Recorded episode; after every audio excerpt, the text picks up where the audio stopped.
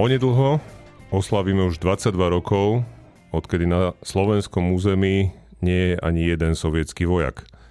27. júna 1991 opustil Československo vtedajšie posledný sovietský vojak. A to je aj dôvod, prečo dnes uh, tento podcast nenatáča Eugen Korda, ktorý je na Sliači, kde je spomienková slávnosť na túto udalosť. Moje meno je Juraj Petrovič a so mnou v štúdiu sú tu Marina Galisová, Martin Mojžiš, Tomáš Zálešák a Štefan Hryb. No a začneme tým odchodom sovietských vojsk. Ako ste to kolegovia vnímali? Marina. Bol to zázrak, bolo to nádherné, ja som sa z strašne tešila. Ja som inak vyrástla v Banskej Bystrici nie tak ďaleko od Sliača, kde mali základňu, jednu z viacerých teda. A ja si z detstva pamätám také tie scény, jak nám to učilo nad hlavami tie ruské stíhačky a jak môj otec tak rozprával, že taký stinger by som si dal k plecu a tak by som ho dal dole. No to nebolo veľmi humánne, ale boli sme všetci naštvaní. A potom, keď odišli, tak sme no, Keby ťa počul Luboš Blaha, to by sa mu nelíbilo. Áno, tak asi nebude počuť, predpokladám, že toto nepočúva. Ale dôležité na tom bolo to, že to bolo také kontinuum s tým novembrom 89 a ja som to celé vnímala ako úplne neprerušenú reťaz logickú reťaz udalostí, že takto to už odteraz bude stále. Všetky tie zlé veci, čo sa udiali, sa budú postupne naprávať.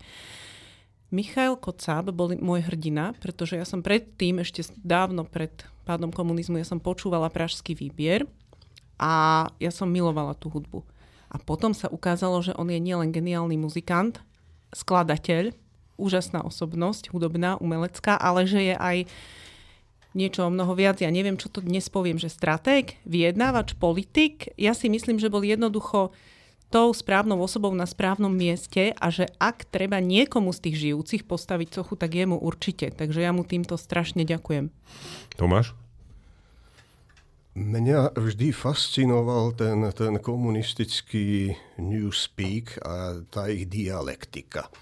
E, dočasné rozmiestnenie sovietských vojsk znamenalo vlastne trvalé roz, e, rozmiestnenie, ale človek to mal správne chápať, myslieť, hovoriť jedno a myslieť zároveň na druhé. E, lebo so Sovietským zväzom sme mali byť na väčšie časy, teraz pozor, a nikdy inak.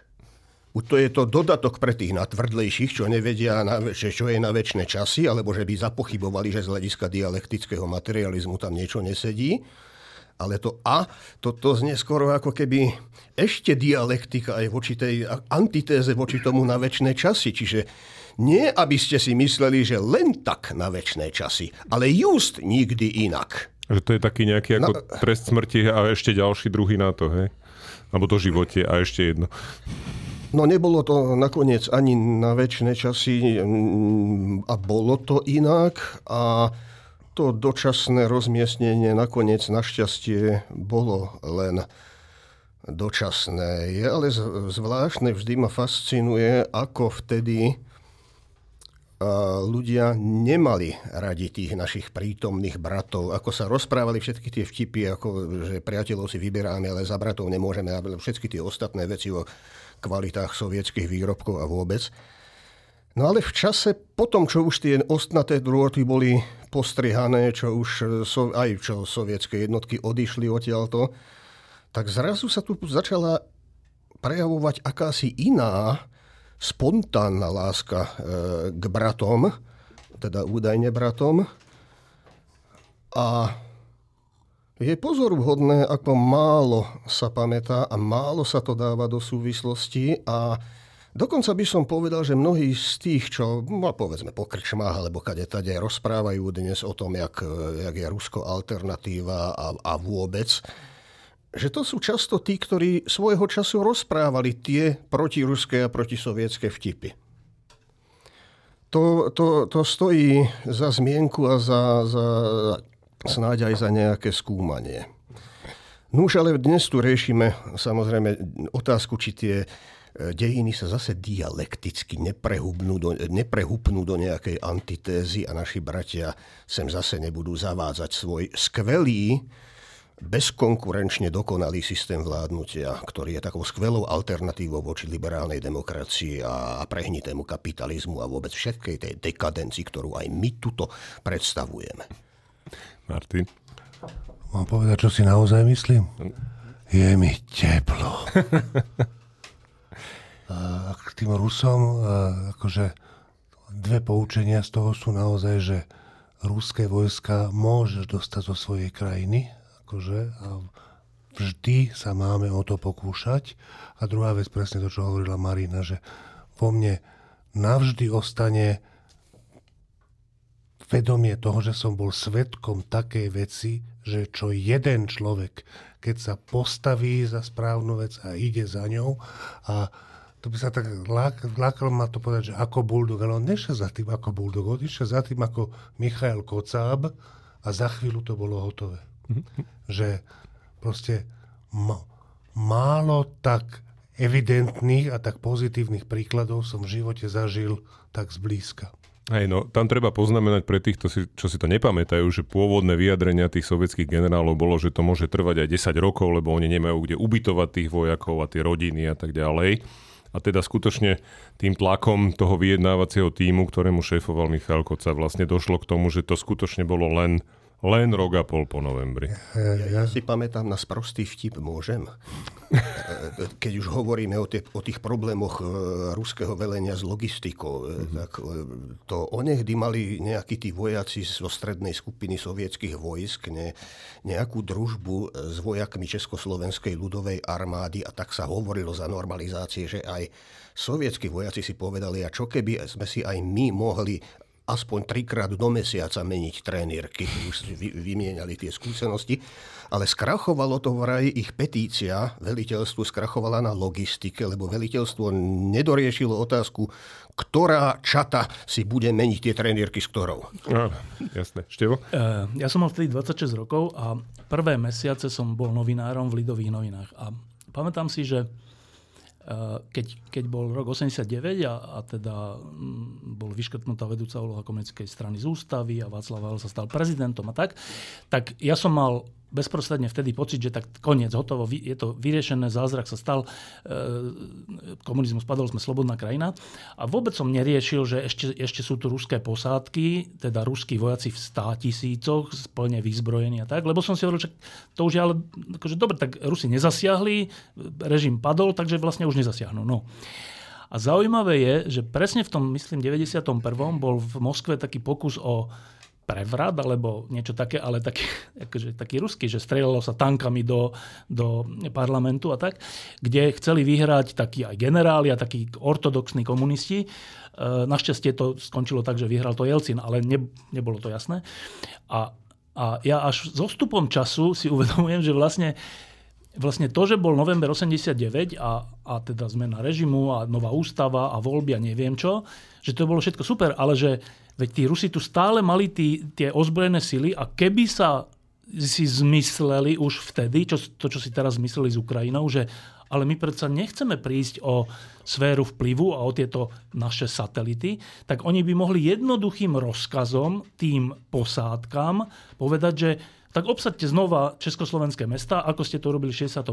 Odvolávame to, že môžete ísť e, slobodnou cestou. Čiže e, v skutočnosti až ten odchod ruských vojsk bol e, takým akože koncom toho, že dobre, tak ten režim bývalý končí a aj jeho možný návrat je v zásade veľmi stiažený. Čiže a to, je, to, to, to sa ináč opakuje. Ja som bol, a to sme viacerí, však sme to už aj, aj tu viacerí hovorili s Martinom, že my sme boli že úplne naivní z hľadiska toho, že čo sa vlastne deje vo svete aj u nás, že, pred, že v 89. už neviem, či v oktobri alebo neviem kedy, uh, boli v východnom Nemecku veľké demonstrácie akože proti režimu. V Maďarsku púšťali e, východných Nemcov cez svoje hranice do západného Nemecka. Do v Polsku už bolo po slobodných voľbách akože že to je, ale ja som si to tu vôbec neuvedomoval, ale pritom podľa mňa tá informácia tu bola, to si už presne nepamätám, a určite bola, že v Polsku boli, e, bol okrúhly stôl a slobodné voľby a tak ďalej, a že Valenca je neviem čo. A napriek tomu, ešte pred novembrom 89, som ja žil v tom, že nie, tu je komunizmus, to je, že dobre, tak tí Nemci niečo možno si trúfnú, Maďari si trúfnú, a my nie, my tu máme proste komunizmus, že, čo bola úplná blbosť, že v, celom tom kontexte nevidieť, že tým pádom aj u nás to padne, bola úplná naivita a ja sa k nej hlasím, že to bolo úplne naivné. A podobne je to aj s týmto, že, že Ja som úplne bol spokojný, že dobre, tak e, akože, že Havel vystúpil na Pražskom hrade, už tam není Husák, No tak to je perfektné, tak sú kooptovaní poslanci, to znamená, budú slobodné voľby 30. júna, či kedy to bolo. Čiže že je to vybavené. Pričom tu boli, že pozuby ozbrojené armády, ktoré na jeden rozkaz mohli toto všetko zastaviť. A až dnes vlastne, alebo s odstupom času oceňujem to, že ľudia, ja si myslím, že to nebol iba Michal Kocáb, lebo tak on bol za to zodpovedný, ale za ním bol Václav Havel a celá tá, celá tá zmena. Čiže, ale že, že to, že na to mysleli, že počkaj, počkaj, že je dôležité, že čím skôr, aby tá armáda ruská išla preč, lebo čo keď náhodou sa z Kremla ozve nejaký iný rozkaz, tak, tak to bolo, že o týchto ľuďoch sa často hovorieva, o týchto novembrových ľuďoch, že to sú takí naivní ľudia, že nevedeli politiku vôbec robiť a nechápu jej mechanizmy a takéto veci. A pritom ten dôraz na to, aby, aby ruská armáda odišla čo najskôr, to bol dôraz Václava Havla a cez neho aj, aj Michala Kocaba, že, že to bol najprezier, jak, jak sa to povie, že naj, uh, že keď vidíš najďalej dopredu, že, na, že ja som to vôbec nevidel vtedy. Ale oni to videli, to znamená, že to nie, že boli naivní politici, ale to boli, že prorockí ľudia v niečom. Že, že neuspokojíš sa s tým, že dobre, však my sme si tu niečo urobili, pokiaľ tu je tá ozbrojená zložka, ktorá to môže všetko, všetko zničiť. Čiže ten odchod ruských vojsk a podiel teda Václava Havla, Michal Kocaba a celej tej garnitúry novembrovej je, že kľúčová udalosť našich československých a potom aj slovenských dejín. Zase len poznámka na okraj, že ten puč, ten pokus o ten puč sa odohral len dva mesiace po tom, čo odišli sovietské vojska z Československa, čiže tam mohlo presne dôjsť k tomu. Tomáš. Na, na to som chcel reagovať aj na števa, že ono, my tu hovoríme o historicky unikátnej situácii. Tomu pádu komunistického režimu v Československu Ehm, nejdem to teraz porovnávať e, a nejdem sa zaoberať tým, prečo k tomu došlo u nás neskôr, ale v časovo ako si akcelerovanie, ono to má svoje zákonitosti. No ale tomu predchádzalo, čo predchádzala tomu Gorbačovova perestrojka.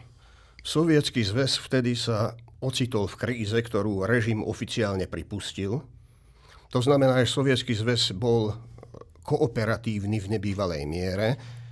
Na navyše Gorbačov sám e, vyslal signál, že nezasiahne v istej, v istej situácii. Pravdou je, že Gorbačov sa pokúšal, myslel to síce úprimne, ale pokúšal sa reformovať systém, ktorý nie je možné reformovať bez toho, aby ste opustili jeho podstatu. A následkom toho bolo samozrejme Eh, aj rozpad Sovietskeho zväzu, ale to všetko, to všetko bolo, bola istá doba, ktorá sa uzavrela. A my dnes by sme, by sme možno mali trochu prehodnotiť uh, to naše chápanie ruského vývoja ako nejakého započatého, slubne sa rozvíjajúceho demokratického experimentu, ktorý zastavil až Putin niekedy. Skutočnosť je taká, že v Sovietskom zväze a v Rusku nikdy nedošlo k vytvoreniu skutočnej demokratickej konštitúcie. Ale, a to ruskí politici vždy vedeli vytierať zrak partnerom zo západu, ktorí, ktorí vždy vedeli priviesť k tomu, aby uverili, že niečo tu funguje, čo je v skutočnosti potemkinovská fasáda. Trošku som odbočil, ale ono to súvisí. Martin. Toto je už dnes neopakovateľné, to, čo sa udialo vtedy. No a ty si ma priviedol k niečomu, čo som chcela povedať a pôjdem k tomu iným smerom. E, dnes e, žijeme dobu, keď na tom istom sliači, kde kedysi na tých ruských, sovietských vojakov nadávali a žili s nimi spolu veľmi ťažko, lebo oni tam napríklad zničili celé jedno sídlisko, strašne to vybývali a správali sa úplne všelijako, arogantne. A navyše to boli ľudia, ktorí boli z rôznych takých veľmi drsných, hrubých pomerov a pre ktorých bola služba na, v Československu ako služba skoro na západe čo sme my až tak nechápali, ale pre nich to tak bolo, my sme boli pre nich tou krajinou blahobytu, tak na tom istom Sliači sa organizovalo referendum, ktoré vyhlásila, tuším, starostka a bolo to o tom, že či chcete mať na Sliači, že americkú vojenskú základňu, čo je úplná, ale totálna bláznivá absurdita. Tam sú takéto nálady dnes. A že ako sa to stalo, ja začínam mať podozrenia, a tu prichádzam k tomu, čo Tomáš spomínal, že aj to, čo sme u nás považovali za nezvratný demokratizačný vývoj, e, nie je ani nezvratné a v niektorých momentoch ani demokratizačné. Je to len proste proces emancipácie nejakej komunity, ktorá musí prejsť nejakými stupňami vývoja a tá, ten stupeň, že naozaj demokraticky ten si ešte musíme vybojovať a musíme sa k nemu dopracovať, lebo asi sa vývoj preskočiť nedá. Hoci vtedy, v tom novembri 89 a aj potom v tom 91., keď odchádzali sovietské vojska, tak som mala pocit, že dá, dá sa prejsť k civilizácii z necivilizácie. No ja len poznamenám, že vtedy, v tom 91. odchádzalo 73 tisíc vojakov plus ich rodiny E, a teraz, dnes naozaj, ak hovorí, že je problém, keď je tu proste 1300 vojakov na to, ktorí chránia našu východnú hranicu. To, je, to, to sú tí paradoxy, Martin. Uh, ja, ja len takú, takú anekdotu k tomu, že veľa ľudí vtedy nerozumelo tej situácii. Uh, napríklad uh, od Michaela Kocaba je taká historka, že v rámci tých jednaní niekde pri káve alebo cigarete s jedným z tých generálov sa rozprával, že jak tomu rozumeli oni zase len po svojom, len tak ako, že sa pýtal Kocába, že, a že čo on je ako v civile. On hovorí, že rokový hudobník, že fantastické krytie. bola, rea- bola reakcia toho generála. Prezidentka Zuzana Čaputová oznámila, že nebude znovu kandidovať, že nemá sily na ďalších 6 rokov vo funkcii a teda nás všetkých to samozrejme asi nepotešilo. Na druhej strane tomu asi všetci rozumieme, ale možno by sa k tomu chcel každý aspoň pár slovami vyjadriť, takže možno začneme Tomášom tentokrát. Zuzana Čaputová ako prezidentka, ja sa teraz budem trochu opakovať, lebo teraz som práve o tom písal e, krátky textík. E, si zaslúži gratuláciu, uznanie a poďakovanie za to, ako vykonávala prezidentskú funkciu. E,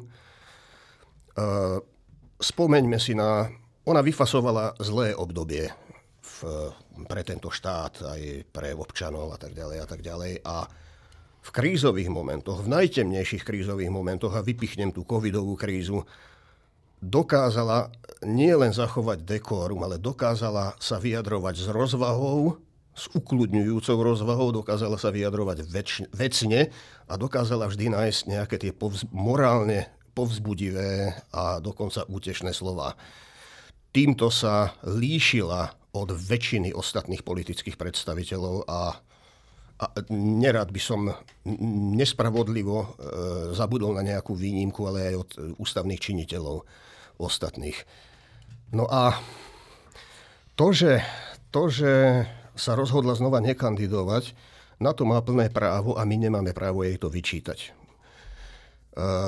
Cítim jednako istú, istú nervozitu, isté znepokojenie, pretože, pretože nevidím síce ľuďom do hlav, ale keď si predstavím Fica, Blahu a mnohých tých ďalších, ktorí, ktorí sa nezastavili ani na chvíľku v najnevkusnejších útokoch osobných e, voči prezidentke, ktorí hecovali občanov a voličov, ktorí potom robili ďalšie, ďalšie, ďalšie podlosti, že oni si to môžu vykladať ako svoju výhru. Ako potvrdenie svojho názoru na ľudí, na inštitúcie, na svet, ako potvrdenie svojho názoru toho, že chrapuňstvo sa vypláca, že hajzlovina sa vypláca, že, že, že nemorálnosť sa vypláca a že toto je efektívny spôsob, toto je cesta k úspechu, takto sa robí a takto sa robí, má robiť politika a takto a tadiaľ to sa robia dejiny. No ale, e, opakujem sa, pardon, to, či im to dovolíme a akú skutočnú odmenu za to vyfasujú po práve, to záleží aj na nás a záležalo to vždy aj na nás. Marina? No, ja neviem, čo si oni myslia, ako si to vyložia, ale nespoliehala by som sa ani na ich schopnosti výkladu, ani na akúkoľvek reflexiu, lebo ja som čítala čírov náhodou nechtiac e, reakciu Smeru no, SD. Seba kritika tu nebude. Nie, ale čítala som reakciu Smeru SD na odchod prezidentky, na, nie na odchod, na rozhodnutie prezidentky nekandidovať v druhom volebnom období. A tá reakcia znela, že no aspoň vidíte, v tom voľne parafrazujem, že prezidentka sa vždy otočila občanom chrbtom vtedy, keď ju najviac potrebovali. tak ja som akože zároveň horší i lepší vtip nepočula už veľmi dávno, pretože ja teda neviem, čo z toho usúdiť, že Smer uznáva, že občania potrebujú Zuzanu Čaputovú, tak prečo jej potom nadáva kontinuálne už od začiatku jej nástupu? To je dialektika, súdruh. OK, OK. Alebo zároveň e, jednoducho ju potrebujú, potrebujú si do nej kopnúť pri každej príležitosti, akejkoľvek, ešte aj vtedy, keď zároveň s rozmachom kopnú seba. Martin? Uh, to, to, tohto čísla, čo teraz uh, vyjde, tak sme so Štefanom písali úvod do témy, ktorá je samozrejme o Zuzane Čaputovej. Potom sme k tomu jej rozhodnutiu robili taký štvor rozhovor Panel. Týďuro, Marina, Štefana, ja. Čiže ja sa obávam, že už nemám k tomu čokoľvek, čo povedať nové, v zmysle, čo ešte síce neodznelo verejne, ale už je to napísané, tak možno, že ešte jedinú vec, ktorú poviem, je, že uh, sme v situácii, kedy nás čaká vážny boj, dôležitú hru musíme zohrať. Tá hra sa dá hrať rôznymi spôsobmi a podľa mňa aj keby Zuzana Čaputová sa rozhodla ešte raz kandidovať, aj keď sa rozhodla nekandidovať, obidve tie hry sú možné, obidve sa dajú dobre hrať. Nepochybujem o tom, že túto hru e, zohráme dobre a, a, a to je vlastne celé, že, že to, čo sa stalo, je síce dôležité, ale nie je to, nie je to nejaký výnimočne dramatický moment a už vôbec to nie je fatálny moment. Števo? Ty si aj s Jeňom teda točil ešte aj video k tomu, ale predsa len uh, za tých 24 hodín niečo ti napadlo nové? Áno. Uh, tak najprv chcem ešte povedať, že okrem tej e, reakcie Smeru e- ešte prišla aj reakcia Olano a veľmi sa teda nelíši. V tej reakcii Olano bolo, že Igor Matovič hovorí, že dúfa, že budúci prezident bude spojencom v boji proti mafii. Akože toto povedať v situácii tejto, ktorá je, je naozaj, že naozaj... Mm, dobre. Toto povedať hovorí všetko. Dobre, a teraz, že k tomu samotnému odchodu, tak, alebo nie k tomu, tomu že nebude znova Zuzana Čaputová kandidovať, tak treba si uvedomiť, že ešte rok bude prezidentka a to v tých najhorších obdobiach alebo najťažších, že aj počas volieb parlamentných bude prezidentka, bude mať právo moci poveriť niekoho zostavením vlády a veľmi do toho vstúpiť, čo je úplne dôležité. Čiže ona nás neopúšťa v najhoršej chvíli, ona tu v tej rozhodujúcej chvíli ďalej bude a bude rozhodovať. To je jedna dôležitá vec. A bude tu aj počas kampane a aj počas samotných prezidentských volieb ako hlava štátu. Čiže tie, dve kľúčové, tie dva kľúčové momenty, ona bude súčasťou Slovenska a prevedie Slovensko tými dvoma kľúčovými momentami. Len aby sme nezabudli na to, že čo, čo sa fakticky stalo. Dobre, a teraz k tomu, k tomu samotnému e, rozhodnutiu. O tom píšeme v novom čísle, takže všelijaké zákutia toho, takže nebudem tu teraz hovoriť, ale uh, poviem také dva pocity. Jeden pocit je, ktorý bol bezprostredne prítom, uh, bol pocit takého, že to je smutné. Že, že, že človek, ktorý sa rozhodne E, slúžiť tejto krajine, musí po štyroch rokoch povedať, že to je tak zničujúce ten spôsob vedenia politiky na Slovensku, že ja už na to nemám na ďalších 5 rokov sily. To hovorí veľmi o tom, v akom štáte, v akej krajine, v akých vzťahoch tu žijeme. Čiže taký, to som, z toho som mal, z toho som mal taký pocit smutku. A na druhej strane, paradoxne, to vo mne, neviem čo v iných ľuďoch, ale vo mne to vyvoláva reakciu a, a stále viac, že treba to napraviť. Treba, treba urobiť niečo proti tomu, aby to tak bolo naďalej. Že vo mne to vôbec nevyvoláva pocit rezignácie alebo niečo takého, že no tak to je stratené, už ani Zuzana Čaputová nebude ďalších 5 rokov, tak vlastne nič. Vo mne to vyvoláva takúto vec, že keďže to bolo voči nej nefér, ako sa tu voči nej pôsobilo tie 4 roky, tak, tak je mojou zodpovednosťou v tej mojej miere, ktorá, ktorá je možná, e, sa zastať nielen Zuzany Čaputovej, ale aj podobných ľudí, ktorí to myslia s touto krajinou dobre. Čiže vo mne to nevyvoláva pocit ako v niektorých ľuďoch, že tak čo, teraz sa odsťahujeme? Naopak, vo mne to vyvoláva e, odhodlanie urobiť všetko preto, aby ľudia ako Zuzana Čaputová znova boli v politike, znova vyhrali prezidentský úrad a znova ukázali tej druhej strane, že nie oni tu budú páni so svojimi hrubými spôsobmi a vulgárnosťou a, a lžami, ale že Slovensko je trocha iná krajina. Čiže eh, ja som sa chvíľu, som sa tak, aspoň to tak čítal, alebo som sa rozprával s ľuďmi, chvíľu som mal taký pocit, že v ľuďoch to vyvolá, či to v ľuďoch nevyvolá takú, že apatiu, že tak asi sa to tu nedá. Keď už aj Zuzana Čaputová nechce ďalej byť v tom, tak asi sa to tu nedá. Dnes, po pár dňoch, však to je jeden, dva dní, e, mám úplne opačný dojem, že, že keďže to je kryúda, tak, tak ja si myslím, že na Slovensku stále ešte platí, že ľudia nemajú radi kryúdu. Stále si to myslím, pri všetkom. A keďže toto je kryúda, tak mám tu nádej, že to v skutočnosti ľudí zmobilizuje. Ja inak len poznámka na okraj. Mne teraz, ako si hovoril, napadla tá perla trošku. Našťastie to nie je tak uh, tragická udalosť, ako bola smrť Jana Kuciaka, ale je možné, že nakoniec uvedomenie si u mnohých ľudí, že tu skutočne došlo k páchaniu násilia, aj keď nie fyzického, na človeku, ktorý si ho nejakým spôsobom nezaslúžil, tak je možné, že to skutočne zmobilizuje ľudí k tomu, aby znovu odsúdili tento spôsob aj robenia politiky a posunuli možno aj do parlamentu ľudí, ktorí sa budú správať inak. A iba poviem, že ja, ja teraz som sem prišiel, trocha som meškal, lebo som bol na takej diskusii, bolo to na pôde SAS, ale boli, v tej diskusii boli rôzni ľudia, od, od Borisa Zalu až po Ivana Korčoka a, a, a e, Michala Vašečku a ďalších ľudí, Laca Snopka. Ja som to moderoval a tesne predtým tam bolo také vystúpenie Ivana Korčoka, lebo všetci čakali, že čo teraz povie, tak on teda, aby to zjednodušil, bol tam veľa kamier, všetko, tak povedal, že takú, takú, takú krátku reč mal, nepovedal, že ide kandidovať, ale povedal, že to je vážna situácia, on na toto nebol pripravený, on dúfal, že Zuzana Čaputová bude, bude pokračovať, ale keďže ne, nepokračuje, tak síce e, žiada všetkých novinárov a médiá o zhovievavosť, že on dnes nepovie, že ide kandidovať, ale že to vážne zvažuje, to teda povedal povedal úplne že verejne. A chcem tým povedať toto, že, ehm, ak si, že e, niekedy možno mm, podliehame takej, takej, mm, takej depresii, že, že keď jeden človek odíde, kvalitný človek, takže čo teraz, tak zdá sa mi, že už len to, že človek ako Ivan Korčok, a možno budú aj ďalší, že povie, že, že to zvažuje, že by teda kandidoval, že teda ten efekt, že kašleme na to, nenastal. Už hneď máme prvého kandidáta, ktorý by bol dobrý prezident, možno budú ďalší. Čiže ja, aj toto je povzbudzujúci jav, že keďže Zuzana Čaputová oznámila, že nebude kandidovať, nie je to tak, že a teraz nič, vákuum a pri, prihlásia sa iba nejakí podivní kandidáti. Nie. Už hneď máme kandidáta, ktorý by bol e, dobrou, dobrou alternatívou.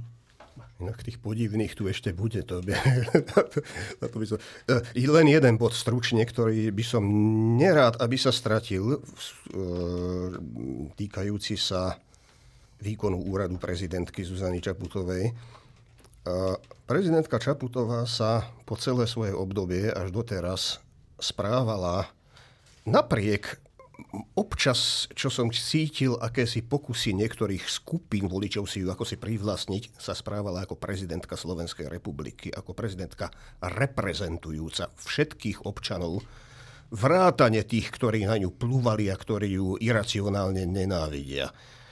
A táto rola nie je tak jednoduchá, ako by sa možno niekomu zdalo. No a ja na záver doplním len to, čo sme nepovedali ešte dnes, pretože dnes je ten deň, takže pani prezidentka všetko najlepšie k narodeninám. Slovenský parlament je schopný niekedy úplne neuveriteľných vecí a je schopný poschvalovať zákony, ktoré sú nevykonateľné, prípadne je schopný, je svetkom obchodovania rôznych e, strán ako Olano s fašistami a podobne pri bagrovaní nejakých proste reforiem údajných alebo nejakých darčekov voličom a podobne. A potom príde moment, kedy ten istý slovenský parlament dramatickou väčšinou odsúhlasí deklaráciu, ktorá hovorí, že ukrajinský holodomor bol genocídou. Takže to bola taká pomerne prekvapivá, veľmi potešujúca vec pre tých, čo možno nevedia, tak holodomor je v podstate Stalinom vyvolaný hladomor na Ukrajine, nútenou kolektivizáciou a odvozom veškerého obilia, zabavovaním proste akejkoľvek potravy a jeho cieľom teda ani nebola tak tá kolektivizácia ako, ako e, skutočne genocída ukrajinského obyvateľstva. Takže je veľmi pozitívnou správou, že aj slovenský parlament je schopný odsúhlasiť nejaké takéto vyhlásenie. Čo si o tom myslíte, Koľko kolegovia? to bolo? Myslím, Práve, že veľmi... 111, tak, tak nejak. Áno, bola to že význa, fakt, že významná, významná väčšina. väčšina a pozrela som si aj, kto to bol. A jediný, kto bol proti, bola nejaká pani poslankyňa, ktorej meno si ale naozaj, že nepamätám. A ona bola kedysi za LSNS, takže to bolo logické. A takí tí mm, bežní, e, zvyčajní podozriví, ktorí by asi boli proti, sa zdržali alebo nehlasovali. Mhm. A to je zaujímavé, že prečo lebo inak sú to ľudia, ktorí keď vidia na niečom, že napísané Ukrajina, tak majú hneď penu pri ústach a že toto neviem. No dobré, že teda sa zdržali? Zdržali alebo nehlasovali. No, tak to znamená, že nepodporili to, že je to... A, áno, a zaujímavé, že neboli proti. Hej? No, tak to už je nuanca. Ja e, mám poznámku k tomu, k tomu, k tej umelo, k tomu umelo vyvolanému hladomoru. Bol to zločin a bola to genocída vo svojich výsledkoch, ale e,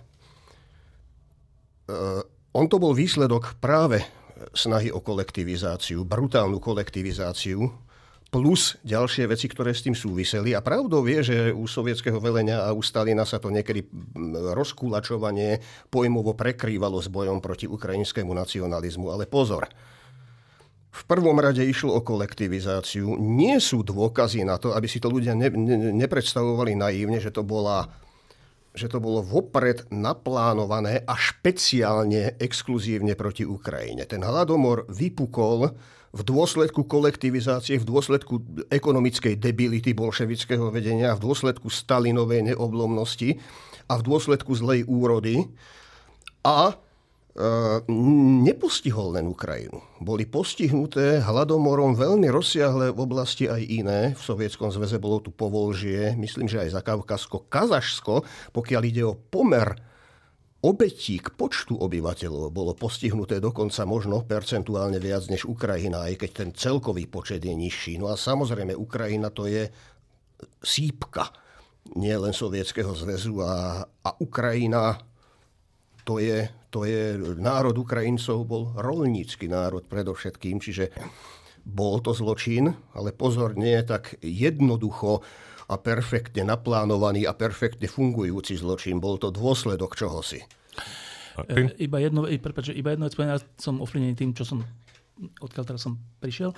Uh, totiž to, uh, aj táto bývalá koalícia v zahraničnej politike robila v zásade dobré veci, čo sa týka aj vojny na Ukrajine, aj nášho členstva v NATO, aj čo sa týka zmluvy so Spojenými štátmi, aj čo sa týka rôznych iných vecí, e, že konala tak, ako by sa od členského štátu Severoatlantickej aliancie a spojenca očakával. Ako by som aj ja očakával. Čiže to je že dobrá vec. Toto napríklad do toho spadá, že to je dobrá vec. Tá, ten problém je, že robíš dobré veci v zahraničnej politike ale keďže doma pôsobíš tak, že ľudia ti prestanú dôverovať, až ťa neznášajú, tak potom sa paradoxne stane to, že časť ľudí je aj proti tým dobrým veciam, ktoré robíš v zahraničnej politike. Čiže to, že klesá podpora pre, pre, to, pre členstvo v NATO, alebo že sme čo, aj najhorší, čo sa týka Európskej únie, čo sa týka všelijakých vecí, tak to nie je podľa mňa úplne dôsledok toho, že by ľudia zrazu boli, akože, tak, tak som si tak zvážil, že není výhodné pre Slovensko byť v NATO alebo v Európskej únii. Veď napokon, keď bol útok na Ukrajinu vo februári 22, tak okamžite stúpla podpora pre to, že Slovensko je členom NATO. Čiže samo o sebe ľudia rozumejú, čo sa deje. Ale ja si myslím, že tieto, tieto zahraničné dobré aktivity, vrátanie tohto uznania hladomoru na Ukrajine, ktoré je úplne dobrá, správna vec a mnohé parlamenty to už urobili, tak, tak sú, sú paradoxne sami sebe poškodzujúce tým, ako tí ľudia, ktorí za také veci hlasujú a aj ich vykonávajú, čo sú veľmi dobré veci, tak tým, ako sa správajú doma, zne, úplne to je zvláštna vec, že tým, ako sa správajú doma, poškodzujú zahraničnú politiku, ktorú sami robia dobre. Tak, čiže ja by som úplne pochválil poslancov, ktorí za toto hlasovali a súčasne nedávam tomu ten význam, že by to menilo verejnú mienku na Slovensku týmto smerom, skôr naopak a to z toho, ako sa správajú doma. Martin? Uh, ja si myslím niečo. Uh, poviem to a uvidíme, že e, tiež si nemyslím, že by e, to svedčilo o nejakej zmene verejnej mienky. E, stalo sa niečo, čo si zaslúži uvažovanie výklad. Nie je to nie je to na prvú zrozumiteľné, že čo sa to stalo. A podľa mňa je to veľmi dôležité, čo sa stalo. Pretože popri tých všetkých hrubostiach, čo sa tu dejú. Konec koncov tie hrubosti sú tiež zápasom o slova, zápasom o to, aké slova sa dajú použiť, že čo už je tá hranica, že keď ja poviem nejakú nadávku, tak urazím toho, na koho nadávam a kde je tá hranica, že isté slova, keď použijem, tak robím zo seba hovedo, nie z toho druhého a túto je strašne posunutá tá hra, ako keby ani neexistovala, ako keby sa dali používať hociaké slova. Podobne sa uh, vyprázdňuje zmysel nejakých slov. Typická vec, ktorá sa tu chystá, ktorú myslím si, že podľa vlastných slov chystá Robert Fico, je ten putinovský a asi aj Orbánovský trik, že sa uh, neziskovky, nevlád, mimovládky, ktoré majú nejaké financie, sta, stačí hoci ako málo zo zahraničia, že sa nazvú zahraničný agent, čo v slovenčine, v ruštine aj v maďarčine má naprosto iný význam, než v angličtine, kde agent je sprostredkovateľ. Agent nie je James Bond, agent nie je špión, agent je sprostredkovateľ. A oni proste, že, že tu sa naozaj vedie, podľa mňa, vedomý boj o jednotlivé slova, lebo tí ľudia si uvedomujú, jaká je sila tých slov. Turci vedú mnohoročný, ak nie mnoho desiatok rokov, boj za to, aby sa ar- genocída Arménov, Turecka, nevolala, nevolala genocída Arménov. To znamená, že keď slovenský parlament v tejto chvíli príjme, že holodomor bol holodomor, inými slovami, že e, vyhľadovanie Ukrajincov alebo genocída, bola genocída, to je v skutočnosti v tej vojne slov, ktorá tu prebieha a je oveľa dôležitejšia, než si väčšina z nás uvedomuje, to je úplne významný krok správnym smerom, ktorý urobil slovenský parlament, za ktorý by som nedal ani deravý groš. Progresívne Slovensko sa v poslednom prieskume verejnej mienky e, dostalo pred hlas a Mňa zaujíma váš názor na to, kolegovia, že či to môže mať nejaký zásadný dopad na skladanie vlády po voľbách. Neviem, že či sa dá úplne povedať, že ten... Tomáš, je to jeden prebač. prieskum zatiaľ samozrejme, ale... Je, ten, je to jeden prieskum, je to prieskum myslím, že Ipsosu. Ipsos. A e, nezhoduje sa celkom s tým, čo zisťovalo dlhodobo, myslím, že ako. A, alebo fokus, fokus. E, to je jedno, ale Zaujímavé na tom prieskume je, že okrem toho, že tak tam poskočilo progresívne Slovensko, čo by som povedala, že áno, to je dobrá správa, lebo to je civilizovaná štandardná strana, na úkor necivilizovanejšej strany, ktorou je hlas, akože bez debaty, tak zároveň tam poskočili demokrati, ktorí predtým v tých predošlých prieskumoch, tuším, že nemali ani že len 3%, a tu sa im... 3,2. A hej? No. Mne sa zdalo, že 2,6, ale dobre. Ale to je jedno.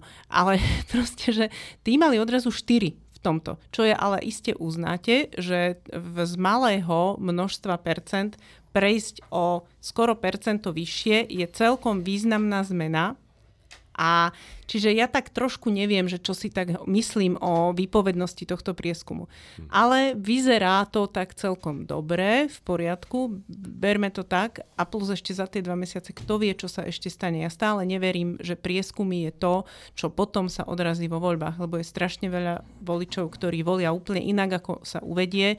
Sú tzv. zahambení voliči existujú, ktorí sa za svet nepriznajú, že budú voliť tú takú hroznú vec ale budú ju voliť. A to sa opakovane preukázalo aj pri Mečiarovi napríklad. A fašistoch. A fašistoch. Čiže ja stále neviem. Mňa tento prieskum akože tak privátne trochu potešil, ale to bolo všetko. Tomáš? Takto prieskumy, neprieskumy, pokiaľ progresívne Slovensko naberá e, preferencie, ja myslím, že ich ešte stále naberá, tak to má za sebou samozrejme viacero faktorov. Niektoré sú šťastnou okol, šťastnými okolnostiami, ako to, že Progresívne Slovensko je nová strana. E, niektoré sú dané ich kvalitami, ich schopnosťou e, prezentovať čosi, o čo im ide. Niečo je dané babratstvom oponentov. A v každom prípade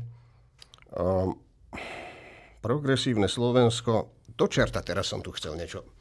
Niečo som tam mal. Nevadí, ja, ja, ten ja, to, ja sa k tomu vrátim. Ak Kľudne, jasne. Z technického hľadiska je dôležité, kto bude prvý aj druhý vo voľbách a to z toho dôvodu, že niekedy sa stane, a v slovenských krátkých demokratických dejinách sa to stalo už viackrát, že ten, kto je prvý, má síce najviac hlasov, ale nevie zostaviť väčšinu, nemá, nemá, je jasné, že nezostaví 76 poslancov, tak vtedy je poverený prezidentkou alebo prezidentom druhý zostavovať vládu. Čiže je rozdiel, ak bude druhé PS a druhé hlas alebo hlas, lebo v prípade, že Smer nebude mať väčšinu, tak potom bude s poverením zostavenia vlády, teda bude poverený buď PSK alebo hlas. Čiže ak bude PSK druhé, tak bude poverené zostavením vlády. To je ináč dôležitá, dôležitá vec. No, a, ale samozrejme platí, že to sú prieskumy 3 mesiace pred voľbami a a e, keďže na Slovensku je overené, že e, veľa percent voličov sa rozhoduje v posledných dvoch týždňoch alebo troch týždňoch, takže to je ešte iba také náveste. Je to nejaký trend, tie, tie prieskumy samozrejme nie sú nulov, to nemá nulovú výpovednú hodnotu, nejaký trend to má. E, aký je ten trend? No tak, tak, sam, tak intuitívne cítim, že, že e, na jednej strane je zošikované takéto autoritatívne Slovensko, a to najmä v percentách Smeru a Republiky a SNS, že tí majú, tak povediať, jasno. A na druhej strane ešte nie je zošikované to neautoritatívne Slovensko, ktoré vždy dlhé roky, 10 ročia na Slovensku je to tak, že tretina, je, tretina obyvateľstva je za, za západnú demokraciu, slobodu a tak, tretina je autoritatívna a potom je taká tretina, ktorá sa prikloní k jednému alebo druhému podľa okolností, podľa sympatí, podľa hnevu na tých jedných alebo druhých a tak. No. A není ešte podľa mňa rozhodnuté, táto stredná tretina ešte není rozhodnutá, že kam sa prikloní. Mám dojem, že, že je rozhodnutá, že sa neprikloní k tejto e, vláde posledných troch rokov, lebo je na ňu nahnevaná. Tí neutrálni ľudia, nie, nie tí, ktorí sú prozápadní, tí prekusnú a budú voliť zase niekoho z nich, ale tí, tí ktorí v skutočnosti rozhodnú, sú ešte není, není rozhodnutí, že kde sa presne priklonia. A preto to hovorím, lebo je úplne dôležité, aby títo nerozhodnutí ľudia e, mali, aký budú mať pocit pri voľbách, tesne pred voľbami, aký budú mať pocit, že či môže to alebo ono zoskupenie vyhrať a zostaviť vládu. Ak budú mať pocit, že PS a ďalší môžu zostaviť vládu, tak časť z týchto nerozhodných sa prikloní k tejto alternatíve. Ak nebudú mať tento pocit, tak časť sa prikloní k tej autoritatívnej alternatíve.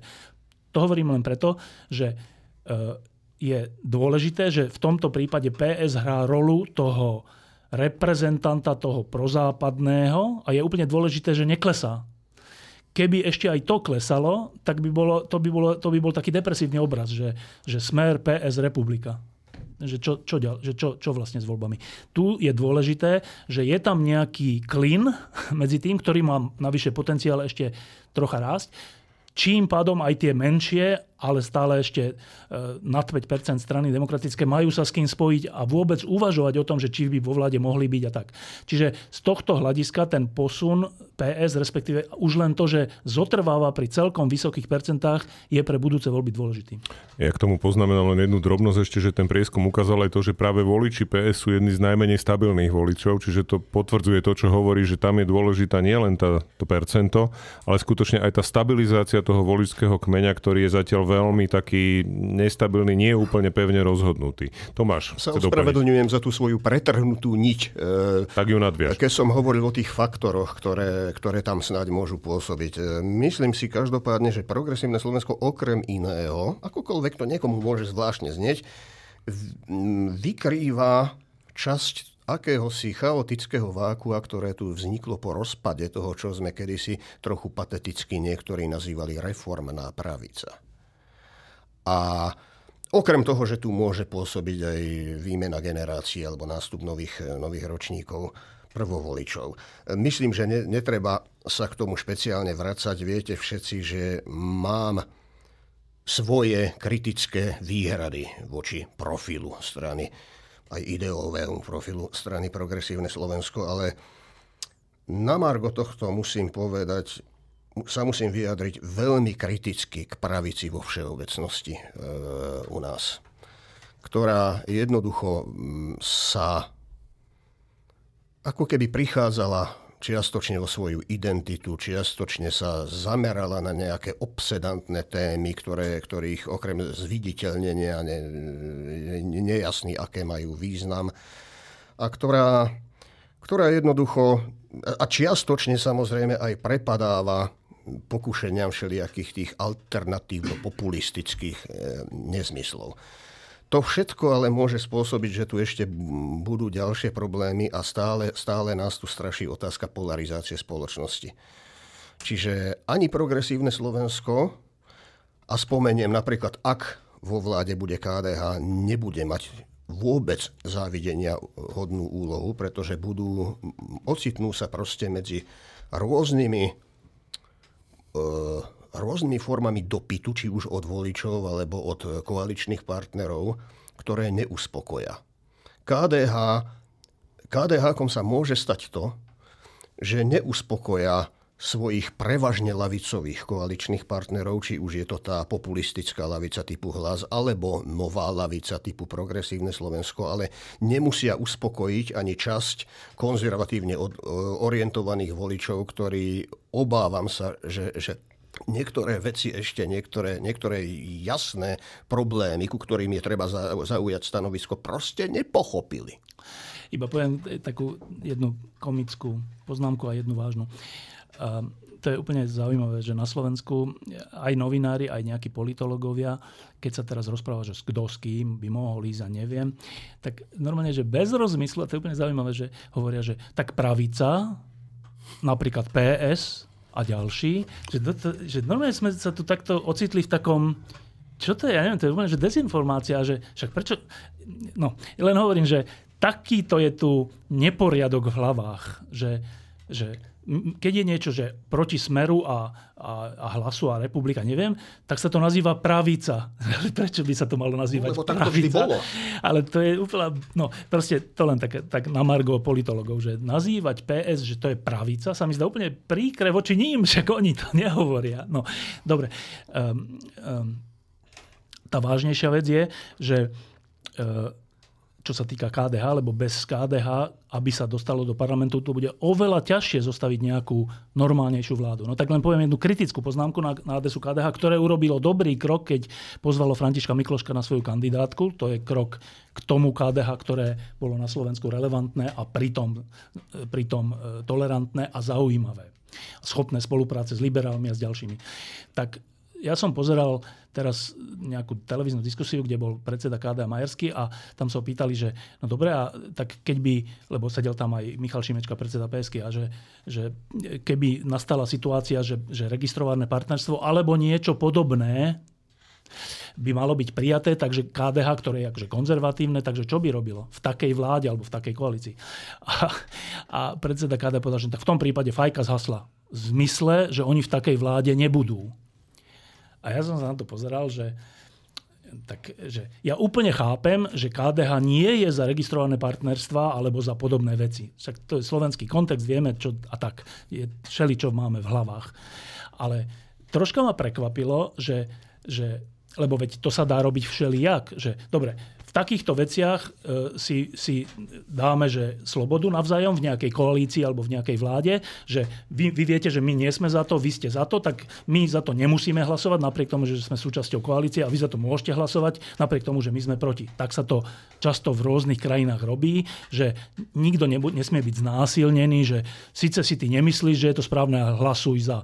Tak v poriadku ten meký spôsob je, že, že dobre, tak my za toto ale hlasovať nebudeme, napriek tomu, že sme súčasťou koalície a uvidíme, ako to v parlamente dopadne.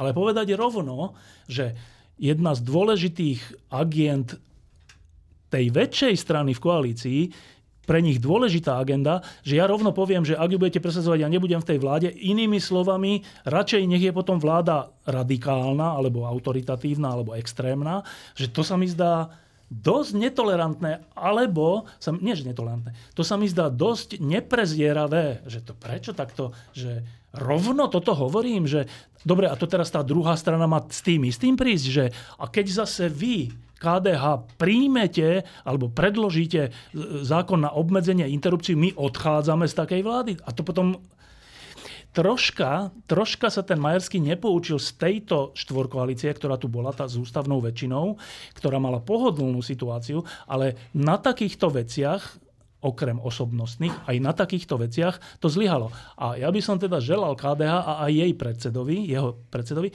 že aby troška vážil slova v takýchto vážnych veciach, lebo tu nejde o maličkosť, že aká bude budúca vláda, to je, to je dosť dôležitá vec pre budúcnosť všeličoho, nielen zdravotníctva, školstva, ale celkové Slovenska a že rovno to takto vyhraniť, že ako keby, že najmenší člen tej prípadnej koalície si rovno dá také podmienky, že znemožní takú koalíciu, sa mi zdá nerozumné. No ja k tomu doplním ešte len to. Ja som myslel najprv, že budeš o inej veci hovoriť. On totiž Majersky povedal ešte v nejakej diskusii ešte niečo, čo je z môjho pohľadu ešte horšie, pretože keď sa ho opýtali, či PS alebo sme rodina, tak povedal, že jednoznačne sme rodina. A to je, Nepovedal, to... jedno sa povedal, že je mu bližšia. Alebo je mu bližšia hey, Sme rodina. Len čo ako... vo svetle najnovších udalostí okolo Sme rodina je dosť zaujímavé. To je ako, že od začiatku do konca, že úplne že zle, lebo ako môže niekomu, kto sa vyhlasuje za konzervatívca, byť bližší akože otec 12 detí s 11 ženami, či naopak, či ako to je, ktorý navyše teda v zmysle, vo svetle posledných udalostí sa o ňom hovorí, že teda dokonca napadol nejakú jednu z tých, jednu z tých e, partneriek a tak ďalej to je, ale to, ja neviem, u Milana Majarského mi to prípada tak, že on niekedy skutočne že rýchlejšie rozpráva, ako rozmýšľa, lebo aj, aj tie reči o tej podpore Rudolfa Kuseho pri tej kandidatúre na primátora, to bolo tiež nie, také... Nie, v tomto prípade to... Neviem. Nie, v tomto prípade sa to dá vysvetliť.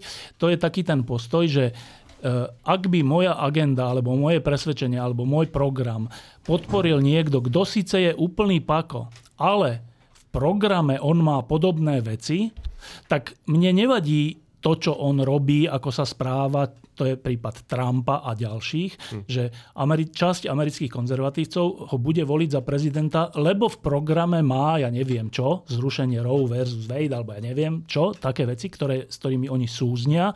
A to je taká zvláštna vec, ktorá sa šíri západným svetom, že ako keby, že môžeš byť spojenec dokonca aj s násilníkom alebo s človekom, ktorý má 30 alebo 50 obžalob na, na krku, neviem koľko má 37. Trump, tak že to nevadí, lebo on presadzuje niečo, čo aj ty presadzuješ. No tak myslím, že toto je podobné, že, že, že pán Majerský je schopný povedať, že mne je bližší, bližšia sme rodina ako PS a, a myslí tým program, podľa mňa, pričom e, sme rodina a program je dosť zvláštne, ale dobre, myslí tým program. A, a úplne sa zabúda na, na oveľa kľúčovejšiu vec je, že akí, akí ľudia reprezentujú ten program. Že toto sa tu za pár rokov posledných podarilo úplne prevrátiť, že, že hoci kto môže reprezentovať dobré veci, z, môjho, z nejakého hľadiska nejakej strany, že hoci kto môže reprezentovať dobré veci, napríklad Boris Kolár. Je to zvláštne, František Mikloško by to podľa mňa nepovedal, dúfam, neviem, myslím, že nie, ale že je to zvláštne, že, že, že predsedovi KDH, čo je tradičná strana so všetkým, že nepríde blbé pred svojimi divákmi a svojimi voličmi toto povedať. Mne, v tomto ja, akože tomuto ľudsky nerozumiem. Martin? Uh, najprv si treba asi uvedomiť, že sme rodina, že sme aká rodina? No my sme taká rodina, kde muž bije ženu, ale nie len tak bezdôvodne, ale preto, lebo ona hádže deti o zem. Takáto sme my rodina a podľa mňa takáto bola rodina vždy, akože to sa nejako nezmenilo. K Majerskému, Majerský je človek, na ktorého by som to nepovedal, ale stá sa mi, že má pre mňa dosiaľ netušený potenciál zabrániť mne voliť stranu, kde by som mohol krúžkovať Františka Mikloška. Ja som bol presvedčený do nedávna, že samozrejme odkedy Fero Mikloško sa, sa vie, že bude na kandidátke KDH, že budem voliť KDH krúžkovať Fera Mikloška a len Fera Mikloška. Akože Majerský, ktorý mi nie je nesympatický človek, akože ja ho mám ľudsky celkom rád, ale ak v tomto bude pokračovať, tak to sú, to sú hlúposti, strašne nezodpovedné reči a tak ďalej a tak ďalej. Tak fakt ja, ak to bude pokračovať, tak ja nebudem môcť voliť KDH.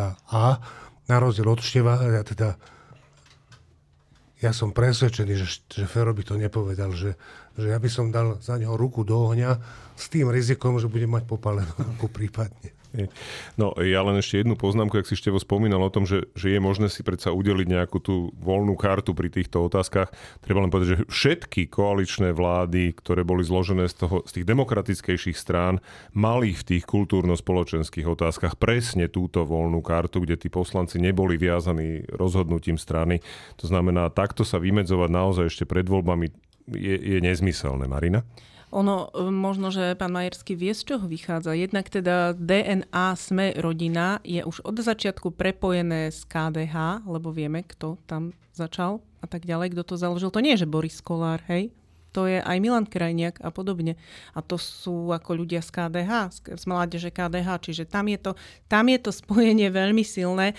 A, a darmo si povieme, že ono je to absurdné, že tam Milan Krajniak sa spojil s takýmto Alipašom, hej, ale, ale spojil sa s ním úplne vedome už vtedy, ho použil ako svoj výťah do politiky, je v tej politike, je tam vlastne úspešný, uplatnil sa, tak nemá sa zrejme na čo stiažovať. Druhá vec, pán Majerský má možno nejaké informácie o svojich voličoch. Minule povedal, že on sa nespojí s demokratmi, čo je jeho sveté právo, ale že prečo?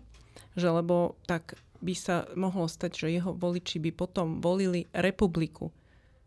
Takže e, ak on má informácie, že má takýchto voličov, tak e, asi je to skôr problém tej strany, že priťahuje tento typ ľudí a že nevie svoju agendu takým spôsobom riešiť a takým predkladať a možno aj trošku aktualizovať, aby aspoň tá agenda zodpovedala, keď už teda nie nejakému, nejakým liberálnym alebo novoliberálnym zásadám, ale prosím pekne, mohla by zodpovedať aspoň pápežskému vyjadreniu, pretože pápež František sa vyjadril, že síce teda církev nebude vysluhovať manželstva osobám rovnakého pohľavia, čo je logický postoj, ale že nemá prečo on byť proti civilným zväzkom takýchto osôb. A keď už toto povie pápež František, tak nemám dojem, že slovenské KDH by mohlo byť pápežskejšie ako pápež. Martin?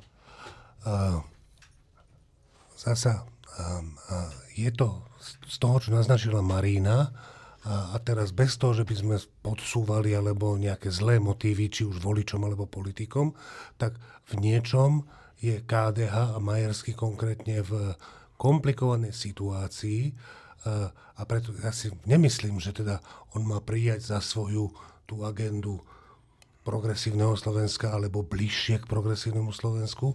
Ja si myslím ale, že by úplne stačilo a že on to nerobí, aby nebola vnímaná, proste aby, aby a to platí jedným aj druhým smerom, aby v KDH dokázali rozumieť tomu progresívnemu Slovensku a tej ich agende, povedzme, LGBTI, a, a naopak v progresívnom Slovensku, aby dokázali rozumieť tej agende e, KDH ako úprimnej agende ľudí, ktorí toto považujú za dobré. A keď chcem, aby to boli moji partneri, tak nejakým spôsobom žiadam, a tá žiadosť má byť pokorná, že žiadam priateľa o niečo, uvedomujúci, že pre toho priateľa to nie je ľahké, a to oboj strane. To, čo ja mám obavu, že čo sa deje, že oni sa považujú za nepriateľov, že vnútri v sebe sa reálne považujú za nepriateľov a tie rýchle vyjadrenia pramenia z tohto. Ja to tak čítam možno zle a veľmi by som si želal, aby sa považovali za priateľov, ktorí bohužiaľ niečo majú veľmi odlišný názor a ich voliči majú veľmi odlišný názor, čo z toho robí ťažkú situáciu, ale medzi priateľmi. Mne sa zdá, že ten Majerský nezapadá do tohto. Veľmi by som si želal, keby sa to zmenilo. Tak vy ste so Števom o tomto mali veľmi pekné texty o porozumení medzi ateistami a veriacimi napríklad. Čiže to je možno tiež súčasť toho problému, že u nás sa práve tieto názorové póly nevnímajú tú diskusiu ako niečo, čo ich dokáže obohatiť a posunúť spoločne k nejakému riešeniu, ktoré bude akceptovateľné pre nejakú väčšinu. Ja by som... Alebo veria, neveriacimi, tak, tak to, že, ne, nehovorím o ateistov. A kľudne môžeme hovoriť jedno alebo druhé, že vôbec si nemyslím, že by bolo potrebné medzi progresívnym Slovenskom a KDH napríklad, aby oni mali k sebe navzájom taký vzťah, ako ja ako neveriaci mám ku kresťanstvu a Števo ako veriaci má k, ne, k neveriacim. Že, že ja si myslím, že ten vzťah môže byť rôzne vrúcný, rôzne hlboký, Určite. rôzne radostný a vôbec by som ne, necítil potrebu, že dávať za vzor takéto individuálne vzťahy im, lebo to, to sú vzťahy, ktoré, ktoré majú nejakým spôsobom reprezentovať tie politické strany. Úplne by mi stačilo, keby si uvedomovali, uvedomovali, že nie, my nie sme nepriatelia v tom podstatnom, ktorí majú my sme priatelia, ktorí majú na niečo dôležitú otázku rôzny názor. Mimochodom, to nie je novum, veď, veď vlády po páde komunizmu, o ktorom sme hovorili, boli vždy tvorené koalíciou, spojenectvom, priateľstvom e, liberálov a konzervatívcov a aj lavicových, aj pravicových ľudí a tí ľudia si uvedomovali, že nielen, že sú na sebe že závislí, lebo ináč by vyhral Mečiar ďalší, Slota, ale že že boli schopní empatie voči tomu druhému. Že to neboli nepriateľské vzťahy. Ja som, ja som svetkom toho, však som chodil na tie tlačovky a ústredia politických strán a všelijaké rokovania. Som svetkom toho, že tí ľudia boli kamoši.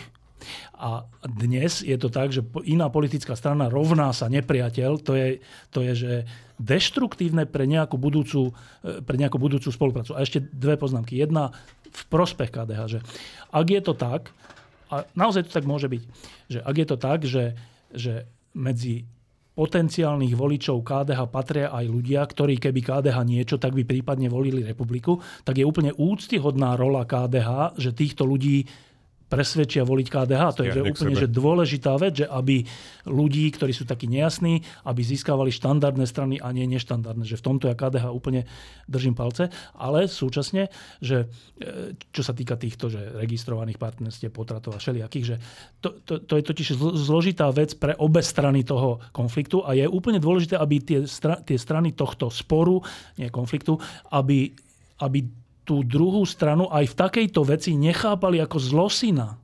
No a to je, že, že e, ja chápem, že pre KDH je, že registrované partnerstvo v nejakej interpretácii, a teraz nehovoríme, či správne, ale v nejakej interpretácii starých zákonov a svetých písem a tak, je niečo zlé. Dobre, ak tomuto veria, ak v tomto žijú, tak je pochopiteľné, že je im úplne, že proti, nie že proti srsti, ale že to je, že, že ja nebudem robiť vec proti svojmu svedomiu, že hlasovať za registrované partnerstvo. Potiaľ to úplne chápem, a rovnako chápem tú druhú stranu, ktorá zase hovorí, že počkajte, registrované partnerstvo je vec rovnosti nás všetkých a keď nejakí ľudia chcú mať registrované partnerstvo, tak jakým právom ja im to zakazujem? Oni sa narodili nejak a ja som sa narodil nejak, prečo ja mám väčšie právo im hovoriť, ako to majú.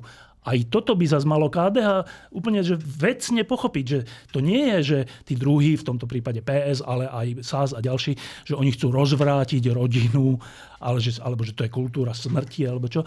Že oni majú na túto pre mňa dôležitú vec, pre nich tiež dôležitú vec, iný názor. A teraz, že dobre, tak a čo to znamená? Tak veď KDH nikto nenúti, a ani by som to, dúfam, že sa to ani nestane, že, že vy buďte za to, aby aby všetci v kostoloch museli byť neviem čo, oddávaní, alebo aby kňazi museli, e, e, že, že štát, svetský štát rozhodne, že církev čo má robiť. Ak si církev sama rozhodne, a v mnohých krajinách to tak je, že církev požehnáva osoby rovnakého pohľavia, je to výsostné právo tej cirkvi a je to v poriadku. Čiže ja by som si vedel predstaviť, že KDH bude brániť toto. Že proste my bránime vlastne inými slovami výhradu vo svedomí, alebo svedomie ľudí, ktorí sú kresťanského alebo veriaceho, alebo veriaci alebo z kresťanského založenia, tak my, my bránime ich e, presvedčenie alebo ich svedomie, ktoré im hovorí toto. Môžeme s ním súhlasiť alebo nesúhlasiť s tým svedomím, ale proste, že KDH toto má brániť a tí druhí ich nemajú za to označovať za nejakých tmárov. Ale súčasne to platí aj naopak, že PS a SAS a ďalší majú brániť proste, a na, navyše potom, čo sa na Slovensku deje voči, voči LGBT komunite, vrátane tej vraždy, je to až taký morálny imperatív pre, takýchto, pre takéto strany, že oni tiež majú brániť vo svojom priestore e, ľudí, ktorých o ktorých si myslia, že je s nimi zaobchádzané neférovo z hľadiska zákonov a všeličoho.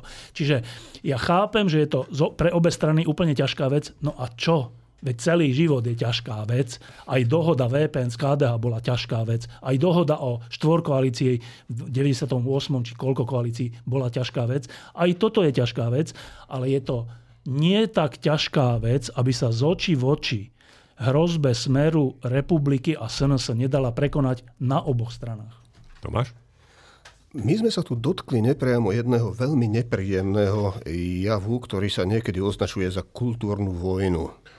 Je škoda, že teraz nie je samozrejme priestor na to, aby sme to rozobrali ako špeciálnu tému, hoci ono by sa to zišlo, pretože by sme možno vedeli identifikovať e, isté momenty iracionality a nevecnosti, ktoré sa v tom prejavujú a možno, možno ich pomôcť postupne kriticky eliminovať.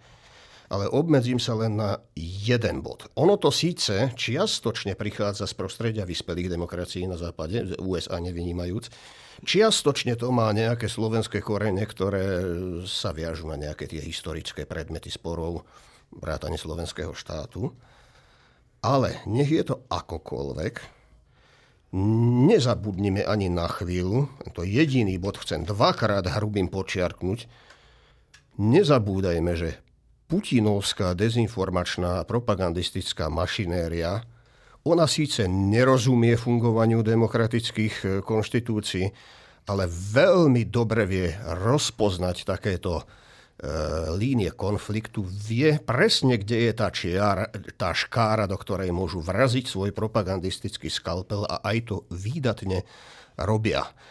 A to toto je jeden veľmi dôležitý faktor, ktorý, ktorý tu potom spôsobuje to, že tu, že tu, že tu zlyháva komunikácia aj medzi volič, obcami voličov, aj medzi politikmi, ktorí by sa mali vecne, pragmaticky, nemusia sa lúbiť, ale pragmaticky by sa mohli zhodnúť na dôležitých veciach. A nedokážu to.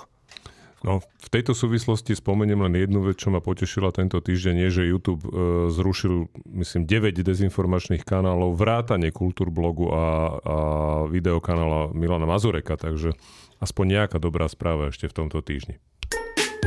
No a ako vždy na záver, tak poprosím stručne Štefana, že čo máme v ďalšom čísle? Áno, tak v ďalšom čísle, ktoré vychádza v piatok, tlačenom vydaní týždňa, nemôže byť teda titulkovou témou asi nič iné ako rozhodnutie prezidentky ďalej nekandidovať v roku 2024. E, pozerali sme sa na to z rôznych strán, urobili sme o tom veľký štvor rozhovor, urobili sme o tom e, taký úvodný text s Martinom Mojžišom z rôznych hľadísk. Neviem, či ešte máme aj nejaký, e, ešte niečo ďalšie máme, Marina, k tomu? Tam je náš redakčný panel, kde k tomu hovoríme. Ano. A potom sú tam anketové ako keby odpovede, ale ono sú to vlastne také malé články od významných ľudí. Napríklad Daniel Pastyrčak nám napísal. A ďalší ľudia. A, a ešte ďalší ľudia. Dobre. Čiže to bude zaujímavé. Čiže to je taká, že ústredná téma obalková. Potom máme, myslím, že posledný diel Juraja Petroviča o Skylabe, čo je prvá vesmírna stanica vôbec, ktorá vznikla v, neviem, 60. Prvá americká, nie prvá všeobecne. V 73. áno. Prvá americká stanica a druhá na svete. Dobre. A e, potom v druhej polovici Marina? Potom tam máme Closer, čo uzatvára číslo, tak to je výročie Motownu. To je úplne, že kľúčové vydavateľstvo hudobné, e, kľúčové pre nie americkú scénu hudobnú, ale pre svetovú scénu hudobnú, ktoré v podstate prinieslo tú takú černožskú hudbu do mainstreamu. Ona predtým ovplyvňovala svojím spôsobom a Motown to úplne akože dal tomu amplion, čiže to je parádny text Mariana. Potom tam máme o Erikovi Binderovi, čo je úplne iná smutná príležitosť a patrí sa si ho uctiť.